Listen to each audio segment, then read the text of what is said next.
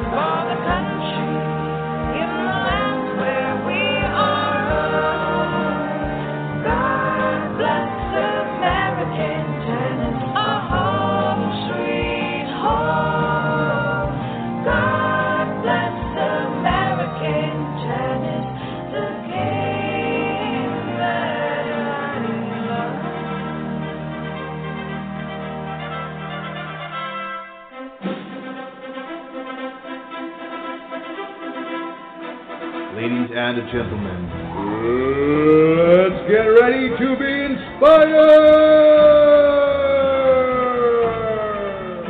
Introducing in the red corner, American Tennis! And introducing in the blue corner, your host for American Tennis, Mr. Chuck Kriese! Ladies and gentlemen, time to get in the game. And hello once again. This is Coach Chuck Kriese, and it's another week of American Tennis. Every Wednesday at noon on We Coach Tennis. And folks, you can get all my programs, all the back programs at chuckkriese.net, K R I E S E.net, if you want to go back and listen to some of the programs that we have had here on We Coach Tennis Network. And uh, we wanted to thank uh, Coach Jason Haynes always for starting the UR Tennis Network, uh, the letter U, the letter R, the number 10, and the letter S network.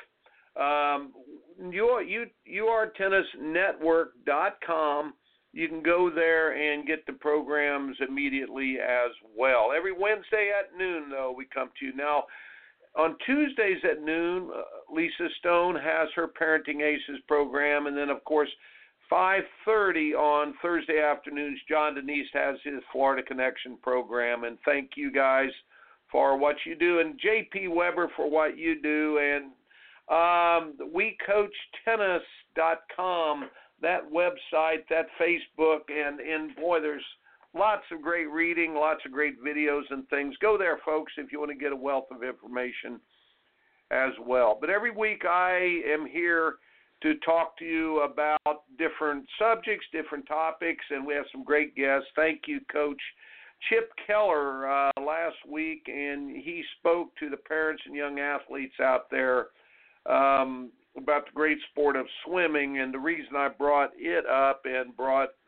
uh, him on the program was to give some insights into individual sports and the dedication that it takes to do these other sports. I just it, admires the swimmers so so very much, and I'm I'm blessed beyond belief to have uh, a young family at this stage in life, and uh, to be going through the parenting and the parent coaching and watch them come along in athletics, and I, my daughter, of course, who's the swimmer. Uh, oh my gosh, I just have so much respect for the kids that get up every morning at 5:30 and they go to swimming four days a week. And I was telling somebody uh, a week or so ago, I was saying, you know, the thing is, by the time she gets out of high school, she will have had over 2,000 reps at getting up early in the morning and. uh um, I went to this weekend to uh, the Hall of Fame at, at Clemson University. Coach Andy Johnston uh, was inducted. Kent Kinnear, thank Kent Kinnear in tennis, uh, USTA coach, and um, a great human being and a great player at Clemson. Uh, he was inducted in the Hall of Fame. But I, the reason I brought that up was Coach Andy Johnston used to say that if you want to move up in the world, you have to get up in the morning, and uh, that's why I love so much. I love the sport of swimming, and see my daughter get up and go to swim practice every morning, I it's just inspiring. I know that she's going to be good at what she does, whatever she picks picks up later. And and uh, you know, I've never, and this is true. I've never known a person. Have you?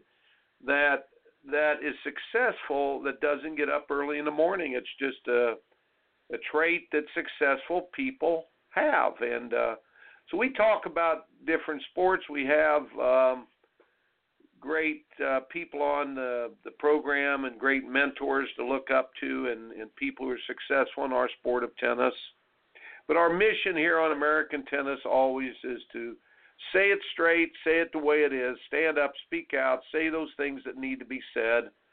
And um, gosh, I I talked to a friend today. I said, uh, try to deliver messages without delivering blows if you can, but we've got to deliver the messages straight and folks, I think the days of political correctness are about done. I think people, it's run its course. I'm sure hope so. I, I know that it doesn't get much done if you just are politically correct all the time. You have to be able to address issues when people are doing crummy work. You got to be able to tell them, look, this is below the standard that we look at um, and what you're capable of. And uh, when people do well, we've got to be able to reward them. But we treat everybody like hothouse flowers. Now, where I'm going with this is our topic today that we're talking about in our instructional series that we've continued we've continued is uh, basically about the importance of having foresight to do it right and do it right now. I, I have I, I said having the foresight to have insight, but that in in, in doing in, in saying what I'm saying, I have an, another friend that says, you know, you just do what's right, you do it the right way, and you do it right now, and you're you're okay with that. But but what brought this all up and why I started thinking about the program today and what I should address is all of the stuff on millennials that they've been bringing up on the internet. I've got to admit it's really funny. I mean about the participation trophies and and uh you know that's one that said you know uh officials quell riots in uh, or quiet unrest in these towns by passing out uh participation trophies to the millennials. And we we've talked about this a lot but but basically the millennials have been pointed out in the last week or 10 days uh, a lot on the internet and everything, and the the the crybaby attitude about the millennials and how they never have to fail, and uh, how they haven't learned how to fail, has been brought to the forefront. I'm not even going to talk about the election stuff. I mean, that's it's in a political show, but I do want to talk about the millennials and stuff that um, what what happens and what has happened. And my son's in wrestling right now. Baseball, I talk about baseball, but wrestling is a great, great sport, and I have a wrestling article to uh, give you 10 points. And this guy writes this article. He's a wrestler, he's a collegiate wrestler, and the name of the article is If I Could Do It All Over Again. If I could do it all over again. And there are 10 or 12, let's see, 2, 4, 6, 8, now about 14 great, great points about what he thinks back on now that his career is over and those things he would like to do all over again. And I, uh, you know, when I'm talking to the team, I talked to my team yesterday at great length, and I, I said, guys, guys, right now, we we we first of all we had a wonderful friend, uh, a wonderful person here at the Citadel. Mr. Mike Groshon passed away this week. He's 63 years old, and we would see Mike. Mike contributed as much to uh, where I work right now as any person I could ever think of behind the scenes. They're going to need three or four people to replace him, but with his passing, I, I talked to the guys in a straightforward way, and I just said, guys, you you do not see what is in front of you, and and the, the tragedy is that you don't understand immediately the difference between doing the right thing and the wrong thing, the consequences of doing the right things and, and working hard are going to pay off forever. The consequences of doing the wrong things, you get pleasure now and a lot of pain during your life. But the point is, I gave him this quote. It's, oh gosh, folks, I, I guess it was Longfellow or Wordsworth or one of those poets. If you all remember from your high school days, but but the teacher used to say, uh, I think it was, of all the verse of quill and pen, the saddest of these is what might have been. Well, I tell the guys, you know, the greatest sorrow, and this is the way I put it in coaching terms, the greatest sorrow is to remember when and have regret of what might have been. So with with that, it you know that we can come up with these loaded language, we can come up with the things that we want to tell our players, but really, unless it's connected with a emotional event, it usually does not resonate. I was telling some uh, one the other day. We actually had a meeting with our school psychologist about the coaching of millennials and how they a lot of times just think life's going to unfold in front of them. But I um, talked to him afterwards, and I said, you know, when I first started coaching, you could say, look, I want you to go do that. I want you to go run three miles. Okay, understood. They go do it. Then it was, I want you to run three miles. And the next 10 years was, well, what does this have to do? What are we trying to do? And I'd explain, look, we're trying to build your aerobic base and train, change it into an anaerobic base changing it in its speed and agility, but we're building this pyramid. Da, da, da.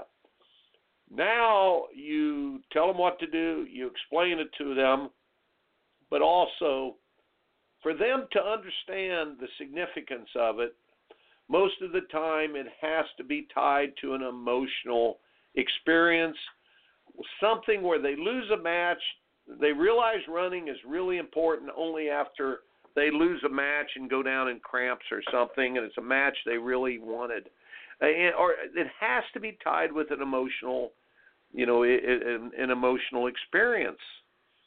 So with that, yeah, it's it's really changed. It's really changed, but people are the same. It's just that the training has been so different in the homes, uh, the spoiling of our children, the helicopter parents, uh, running interference for our children when they don't get their way, giving them participation trophies, worrying about how they feel instead of actually letting them grow from the hardship of and the pain of losing is incredibly important for them to uh, for them to grow as human beings and to grow as competitors and to learning how to honor the sport and and this is a big one. Working for mastery, not working for success. Working for mastery.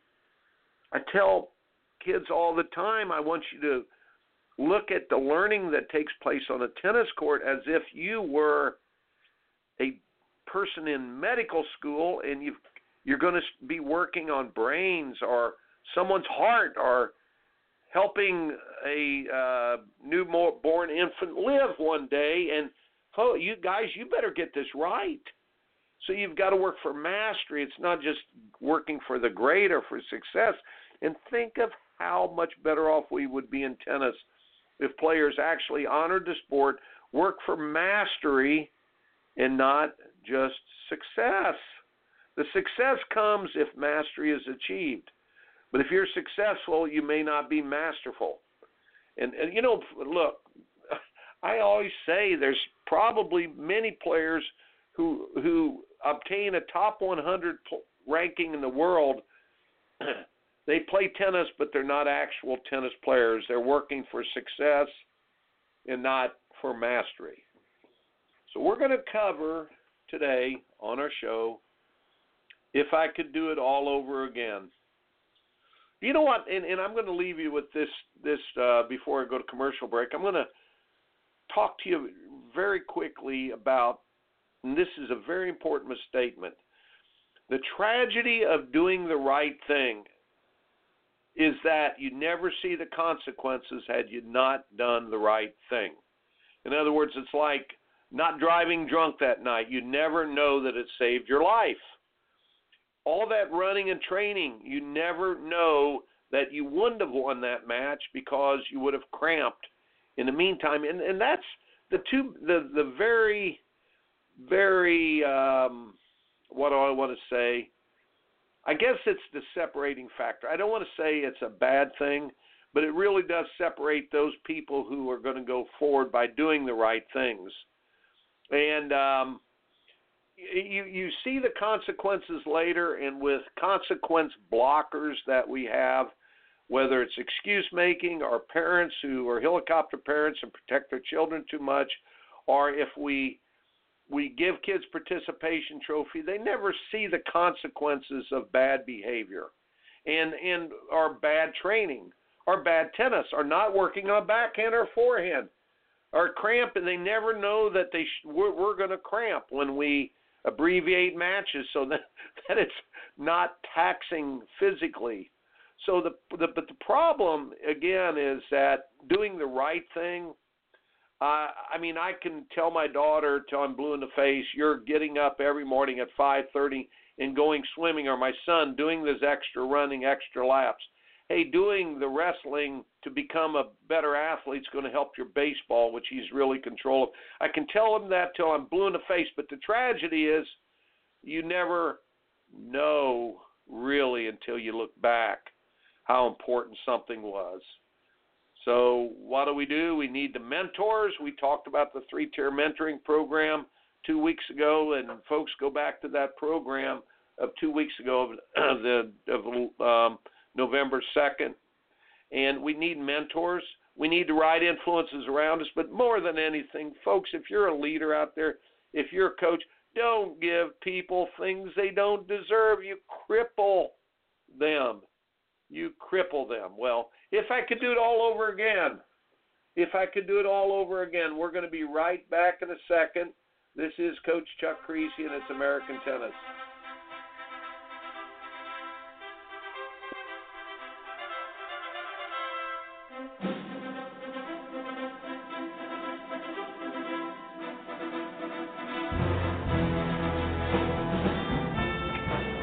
Coach JP Weber of the We Coach Tennis Radio Show.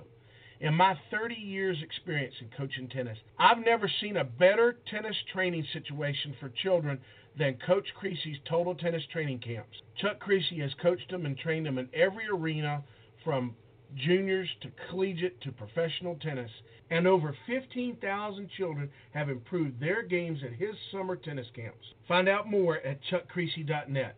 That's chuckkriese.net.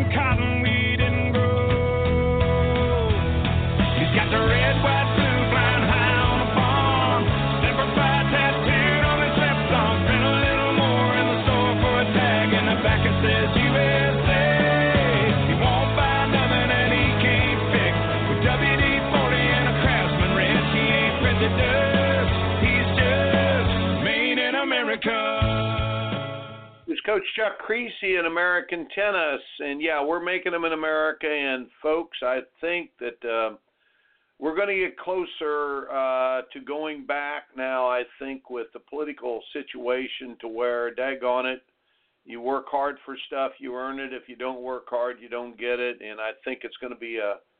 And I don't want to talk politics. I know for a fact you you probably know where I stand on. Uh, you know, in my beliefs and everything. And I'm glad to be able to uh, be able to share them. And one day, my children to get to listen to all my shows, and they'll know what their dad stood for and stood up for as well. And Again, you love everyone. You love everyone. You you take care of everyone you can. You share. You think of others first. You use your heart with others, your head with yourself. But tolerance is not a virtue. Remember this tolerance is not a virtue. Love is a virtue that we love everybody. We don't have to tolerate, you know, uh, subpar behavior in, in, in things that are not the behavior we do not have to tolerate. We don't have to bring it into our homes. We don't have to share it with our teams. We don't have to share it with our students. And it's not that we are critical of people. No one is completely perfect. And each and every one of us is so imperfect. And, and thank goodness that we have forgiveness for the bad things that we do if we ask for it. And thank goodness that we have tolerance of our actions but we don't we do and, and as human beings our frail, frailties. But just remember that everybody talks tolerance is tolerance. To, well you know what? It's uh if it's less than the behavior you're looking for especially in coaching you're not you're not going to end up training top people and helping people become all they can become we need a standard and we need the bar set high we need to set the bar high and give people and youngsters especially great things to go after. And if they don't get it, they're going to learn so much through the process, so much through the process. Well, this wrestler, this is a great article. I'm trying to find out what his name is, but what a great article. We've got it off the internet. And so he says, if I could do it all over again, I would take advantage of every practice. I'd push myself to the limit, and then even further every day. And don't we wish? And, and you know, um, last week we had a reunion uh, at Clemson where I used to coach, and we had probably 30 some players back to give honor to Kent Kinnear and then Coach Andy Johnston. And uh, one of Coach Johnston's former players, Kathy Hofer, was back. Was a great champion, and and um, anyhow, I told a group of uh, four or five guys that I have never had anyone come back later and complain that we worked too hard. Now, we worked hard. Believe me, we worked hard. We never got beat. I always said we will be the most fit team in America because we can control our fitness. Hey, yesterday with my team here, eight 400s, 75 to 80 seconds, two minutes rest interval, and the guys clipped them pretty good. By Christmas, we're going to be able to do 12. And you know what? We weren't close to that six weeks ago. But association breeds assimilation. Couple guys started getting it, then three or four more got it, and then a couple more, and now we have the whole team clipping it. They look like racehorses when they're running that track. It's beautiful. I get a coaching buzz every time we train. But if you could do it all over again, once you train harder, once you try harder, once you do those things that were what everything the coach asks of you and then some. And I've never had anybody come back and say, "Look, uh, we work too hard," but 100% of the time, and you're the same, you will complain if some coach, some mentor, some parent, some leader did not try to get everything out of you they did. If you were if you didn't work hard enough, every one of you out there blaming the coaches right now. Coach should have pushed me harder. Coach didn't see this that I had. But uh, we just got to remember when the, when you've got a tough taskmaster coach, you praise him and thank him. And I'm happy every day when the coaches are tough on my kids because I know they're trying to bring everything out. They're not trying to put anything into them. They're trying to bring out what the good Lord put in them already. So if I could do it all over again, I wouldn't worry so much about winning. I'd worry more about it in the the things about the way I compete, and then I let t- winning take care of itself. Yeah, I, I I tell players that work for mastery, not for success. Now that's easier said than done. We judge everybody on uh, success and how good they are if they're winning, but I'll tell you, I'll walk out on a ball game, and I've done it recently. If the players are hot dogging it and they're not showing honor and respect for the game. I won't watch a tennis match for five points. You know, when a when a player does not honor the game, when they feel like it's the Bill show or the the Kenny show or the Steve show or the Chuck show or no, you honor the game, it honors you. But one thing I'm talking a lot about lately, folks, is I'm asking kids to work for mastery, not success. So if you had to do it all over again, wouldn't you work for mastery? Number three, if I could do it all over again, I would refuse to feel sorry for myself whenever I experience failure or defeat. Instead, I would use it as motivation to move forward, work harder, and gain the perspective of where I'm at. I would always remind myself that the failure is something not to be feared, but something that I've got to learn from. Look, it's not natural to be four or five weeks ago. I had a program that being tough is not a natural ability. You have to learn how to be tough. Look, whether it's my son, my wife, we talk about my son, my daughter, and we'll have these discussions about what you do when things go bad. And the first thing that you want to do when things go bad, and I always use the analogy that King Wimp jumps on your shoulder and whispers in your ear and says, Look, it's too hot today, it's too hard today, the opponent's too good today, and you feel like giving up. Well, everybody feels that way at first. Nobody is born tough. Some learn how to get tough, and I, I know that situations can make people tougher than some other situations, but it's not natural. It's not natural. Losing is very, very important for the learning. And uh, again, again, if you honor the competition, you gain perspective. And, and losing hurts. Look, it's losing is supposed to hurt. I I don't know if I've met anyone in my life that hates losing as much as I do. I absolutely hate it. It I'm I'm like uh for a day and a half still at this stage in life, folks, losing hurts so bad. And I don't know, it's just something I've never been able to shake. But the the point is is I have learned to recognize is that learning teaches you. I make my uh, or I have I make yeah I do make my players carry around a journal in their bag and I have them write in it after they lose, and it helps quell the pain of losing, turn bad pain into good pain, and then I always encourage them that they ought to go out and train after they lose to sort of get get it out of them. And uh, you know, it, it's not a natural thing to do. You have to learn. If I could do it all over again, I would pursue and talk to the veterans of my sport. I'd listen to them, learn from them, take all advantage, full advantage of their knowledge and experience. And a lot of times the what we do is uh, when we're coming up, we're afraid to ask questions because we're afraid people might think that we're not so smart or we're not as good enough or whatever. But I've said it so often on this program is that the most important quality of a championship athlete, according to Coach Clarence Mabry's words in 1980, the hunger of an inquisitive mind the kind of mind that asks questions why, how, what do I do? But if I had to do all over again, I'd pursue the veterans of the sport and also ask them to mentor me. The mentoring program, again, go back to November 2nd and listen to the mentoring uh, program that we had on the radio show. Go to chuckkriese.net, K R I E S E, and listen to the mentoring program. Three tier mentoring programs work, they save you time. They save us time, and they, they, they sure do work, though.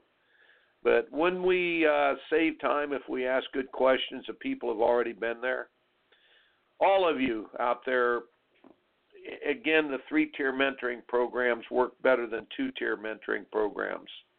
Three tier mentorings, everybody should get a teacher, everybody should get a student. The most important most important level is the peer group level where you give a friend permission to hold you accountable to a higher standard. So everyone has a Paul who teaches you. Everybody has a Timothy that you teach. Then the Barnabas is the best buddy, the best friend that you ask to hold you accountable to a higher standard. So if I had it all to do over again, if I could do it all over again, I wouldn't dread encounters with the tough opponents. I would desire them to play their best. In in doing so, bring out the best in me. Now, this is something that's interesting. I have told kids for years, and this is the hardest thing. Whether you say, you know, I tell them you got to give it up and then go get it. But before you play, I say, in your mind, you have to absolutely want and desire the opponent to play their best. And then I ask the, my students the question Does this make them play their best because you are desiring them to? If you desire them to play well, does that make them play well? You don't have anything to do with that. What happens, it makes you play well. Think of how we go into a competition. We're looking for an easy job, and then when we get a tough job, we buckle. And all of the bad stuff shows up. If we want a tough job, well, if we get a tough job, we're ready for it. If we get an easy job, that's a nice day off, just about. It's really a good day, but absolutely want tough opponents. Look, especially look in practice every day. The thoughts should be on your side of the court, the play your own side of the court, where you're trying to perfect what you do. So you should want to be challenged to the hilt. You should want your coach to push you hard. You should want the opponent to push you hard, your teammates to push you hard.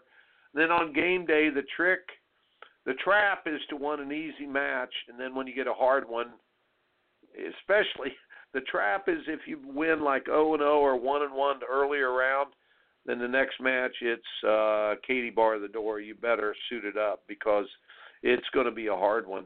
but if you want a tough one, sometimes you get an easy one. Don't fall in that trap of wanting things to be easy. So the next one, if I could do it all over again, I would fight through pain and fatigue when my body yearns and cries out to shut down for the greatest sorrow. And he, this young, this man talks about the sorrow in losing a wrestling match might just be giving up rather than merely losing. If I'm going down, I want to go down swinging.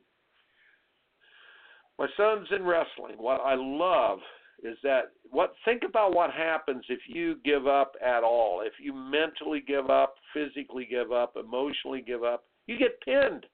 There's, you're out of there. You get pinned. How humiliating. What a great sport wrestling is where you get pinned and you just have to deal with it. Did was it that I couldn't do, I wouldn't do, or I only did? That's the Tony Dungy book. He said people fail because they can't do, won't do, or only do. And and you have to come to grips with that. Then it's the reality that you know I maybe you couldn't do, maybe the other person just better. Okay, okay, all right, that happens.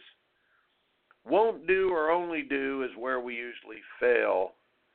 But the point is, is uh, you know the we we have to have to look at it like to go past what we think we can. And I, I this is why I have a running time that all my athletes have to make. Because at first they say oh wow wow I don't know if I can do I don't know if I can do that. But when they come through they knock the barrier down. It's beautiful when they knock it down and they never look back. But really, uh, if you could do it all over again, you fight through the pain and fatigue, and and uh, kids have to learn this when they're young. And again, it's learned. It's not something you do automatically. If I could do it all over again, I would avoid thinking about it. They say wrestling, tennis, what? As something to extract my own glory or self worth. Instead, of looking at it that it is just a gift to compete, to compete. A couple weeks ago, I ran into uh, Tim Wilkison, who's in his 50s already. I can't believe it. And Tim, I, I, I brought up to him that I can remember him training at Clemson in his early days of professional career, and he was dating his wife there, who actually I think was a cheerleader at Clemson. And uh, he would come out and train, and I remember him standing at the net, and he said, "I hate losing more than anything else in the world, but more than hating losing, I hate not to play, and I hate not to compete. It is the competition." It is the competition that that uh, and what happens if you do it right, you'll honor the game. It's it, it isn't about you. It, it's it, again, it's not your show that day. You honor the game; it honors you. If I had it all to do over again, if I could do it all over again, I would always re, re uh, resort to humility as opposed to arrogance. There's a difference between confidence and arrogance, and one's ego should never take precedent. I was telling my son, uh, he's he, in baseball, he was asking, uh, Papa, Papa, these kids who are cocky, sometimes they do bad. I said, Son, look, cockiness is I believe in myself. I don't think you're any good. I'm I'm good. You're not. I should, you can't. I will, you can't. Okay, confidence is I should, you could. Confidence is belief in yourself, respect for the opponent. The best way to go always is to honor the game and to respect the opponent. I should, you could. A quick little thing to think about there's different ways approaching competition with you and your opponent. But there's on the top arrogance chart, it's I'm gonna, you can't. Then it's I should, you could. That's allowing yourself vulnerability, allowing yourself respecting the game first is, critical. I should, you could. If you go, I could, you should, you're playing as the underdog. Most of the time, you're going to lose. You'll lose as the underdog. If you go to, I can't, you will, the bottom end of that deal, uh, Nah, nah. Don't don't take the court if you're going out there to just take a whipping. And uh, you've got to figure that that you've got to be in the ball game and as much as you can. I should, you could, as much as you can, and even if it's hard, even if you're up against a tough, tough opponent, try to get used to seeing the opponent's bad things and your own good things on game day on practice day, see your bad things on practice day and work on, but on game day, you see your good and the opponent's bad. If I could do it all over again, I would soak in the atmosphere of big events and thank God for the experience of being able to compete on that stage. Again, being comfortable, getting comfortable at being uncomfortable. And I don't know what it is about tennis I told somebody recently I've been to hundreds and hundreds of tennis tournaments all around the world, but for you parents, 100% of the time, and you coaches 100% of the time, and also you kids, 100% of the time, I'm jittery, nervous, and don't feel at ease that first day. By the second day, I'm okay. Third day, better. Fourth day, you're you're you're rolling and you feel real good about being there. Now, this is a little bit of a, a uh, suggestion that is really a good trick that I've had players use for years and years that stay at the tournament even after you get beat and hang around with the people who are winning. I always used to tell my players if they go out on the tour in the summer, you stay at the tournament till the quarterfinals. If you lose, lose the first round of the console or the qualifying, you have to go out there for three or four straight days. You go out three or four straight days. You practice and watch the people who are winning. So you hang around with the winners. Association breeds assimilation. The worst thing you could ever do is lose and then leave town and travel with the losers. I would tell my players. But uh, you've got to really just soak in the atmosphere of big tournaments, and being there in the later rounds is really important a lot of the reason the kids don't win tournaments after a while is not that they're not good enough, but they they haven't been around the later rounds. They don't know what it looks like, feels like. So so try to do that. If I could do it all over again, I would try to have fun. Life is short, and uh, fun is competing though. Uh, we we uh, you you have fun not by blowing off pressure. You have fun by competing like crazy. Turn your dirty work into passion work. Yesterday I was tell, talking to my team. I said you have dirty work, passion work, free time, free time. The dirty work you have to do every day of your life. If 50% of your life is dirty work starting out in college, well, if you can turn 10 or 20% of that into passion work, stuff that you look forward to doing, ultimately you have 20 or 30% dirty work, 50% passion work, 20 or 30% free time. Just something to think about there, folks. If I could do it all over again, I would put on my wrestling shoes and tie them a little slower. I would cherish the moments that I have before and looking. I would honor the sport at a much higher level. I would embrace the sport. If I could do it all over again, I would dream a little bigger. I would go after things that seemed impossible. I'd pursue them, and I would believe that impossible is a foreign con. I have to think it first, and then it can become a reality. Why do we shortchange ourselves and think too little? I, I have the guys try to have a statement, then a vision, then a mission. Biggest thing I tell them is have the behavior ahead of time that you want to have. You can behave like a professional right now. Then you weather the ups and the downs in a different way. Again, you can go to school every day of your life and never be a student. You can play tennis every day of your life, never be a tennis player. You can play the piano every day of your life and never be a musician. In your mind, you have to make that transition from something that is just an activity to something that's really something passionate for you. The truth is, he says, I can't do it all over again. The time is gone and the regrets are plenty. But perhaps my regrets will lose their sting as I encourage current athletes to learn from my mistakes and take advantage of the time you have. If I could do all, all over again, I would. And in a heartbeat, I would do it all over again. He says, Don't let my regrets be yours. This sport and sports, tennis, wrestling, he's talking about.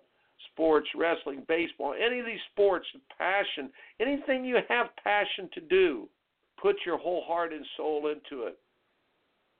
It's not about just enjoying things that are short term. It's enjoying the pain. It's it's understanding it at a deeper level. Then the real joy comes. He quotes the famous Dan Gable. He says the famous well, greatest wrestler maybe in the history of the United States says once you've wrestled, everything else in life is easy. So with our children and with tennis and with going hmm. after things. And, and again, again, you high school coaches out there, you those of you who are coaching at a, at a different levels, don't look. Go after this and make it a real sport again. Then all the lessons are learned. Nothing's learned by making it an after school activity where where the kids really don't there's no consequences for winning or losing. It's important that they learn how to put their heart on on the line. Putting your heart on the line time after time. Sometimes it brings pain, sometimes it brings great gain. But in the end it it it's it's it's what we what we have right now is a teaching tool for our kids. There's nothing that has immediate consequences and the re- the immediate reward and failure that athletics do, but we've got to make them tough activities, and we've got to make them things of the heart and passionate endeavors, not just something that the body does. Folks, I'll be again here again next week at noon. American, Opinion stated by various American tennis.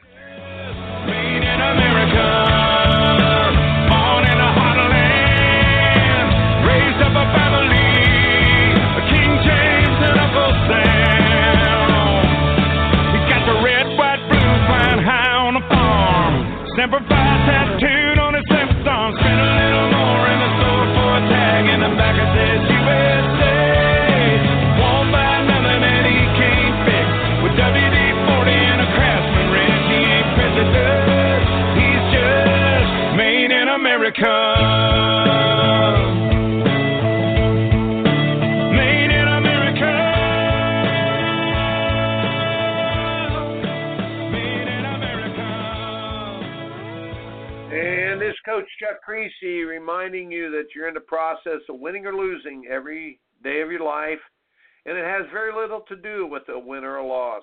We'll see you next week on American Tennis. Opinions stated by various contributors to the UR Tennis Network and its programming are not to be considered as endorsed by the UR Tennis Network. Participants are encouraged to use their own discernments and draw their own conclusions. All information, products, and services offered by the UR Tennis Network are for personal use only. The UR Tennis Network does not confirm nor deny the validity or accuracy of information contained within the network. Any products or services provided for should be used solely for entertainment purposes. We emphasize the idea of keeping an open mind and not construing the products, services, or data as factual.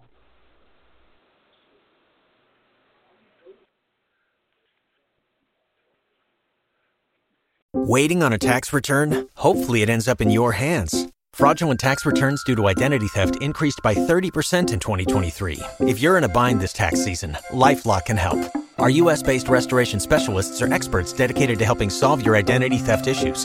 And all Lifelock plans are backed by the Million Dollar Protection Package. So we'll reimburse you up to the limits of your plan if you lose money due to identity theft. Help protect your information this tax season with LifeLock. Save up to 25% your first year at LifeLock.com slash aware. If you only have a 401k, you're not getting the most for retirement. Wait, what? Add a Robinhood IRA on top, then they'll boost it by 3%. You can do that? And if you transfer in any retirement account, you get 3% on top of that. Is there a limit to the match? No limit. Robinhood Gold gets you the biggest contribution match of any IRA on the market. Sign up for Robinhood Gold at Robinhood.com slash boost by April 30th. Subscription fees apply. Investing involves risk. 3% match requires gold for one year from first match. Must keep IRA for five years. Match on transfers subject to additional terms and conditions. Robinhood Financial LLC member SIPC.